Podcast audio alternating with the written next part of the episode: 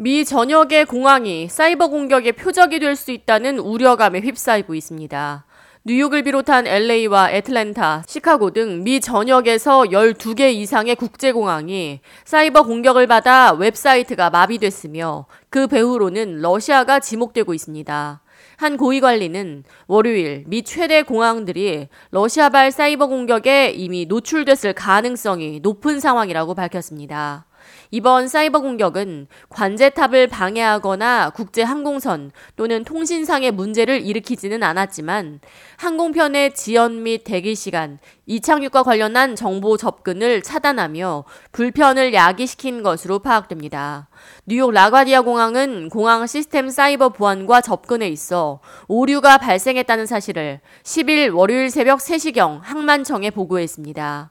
현재 뉴욕 라과디아 공항의 전산 시스템은 모두 복구됐지만 애틀랜타 하츠필드 잭슨 국제공항과 LA 국제공항, 시카고 오헤어 국제공항이 연속적으로 사이버 공격을 받았습니다.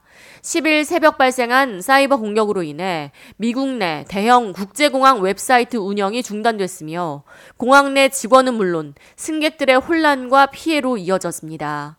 미 사이버 당국은 현재 이번 사이버 공격의 해커가 러시아에 머물고 있는 것으로 파악된다고 밝혔지만 러시아 정부가 직접 개입했는지에 대해서는 불분명한 상태입니다.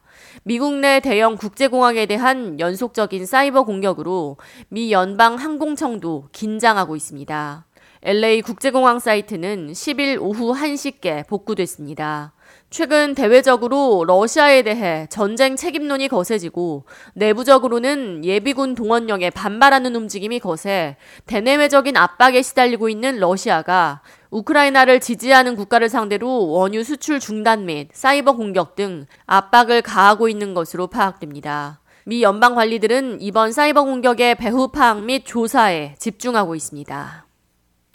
K-라디오 이하이입니다.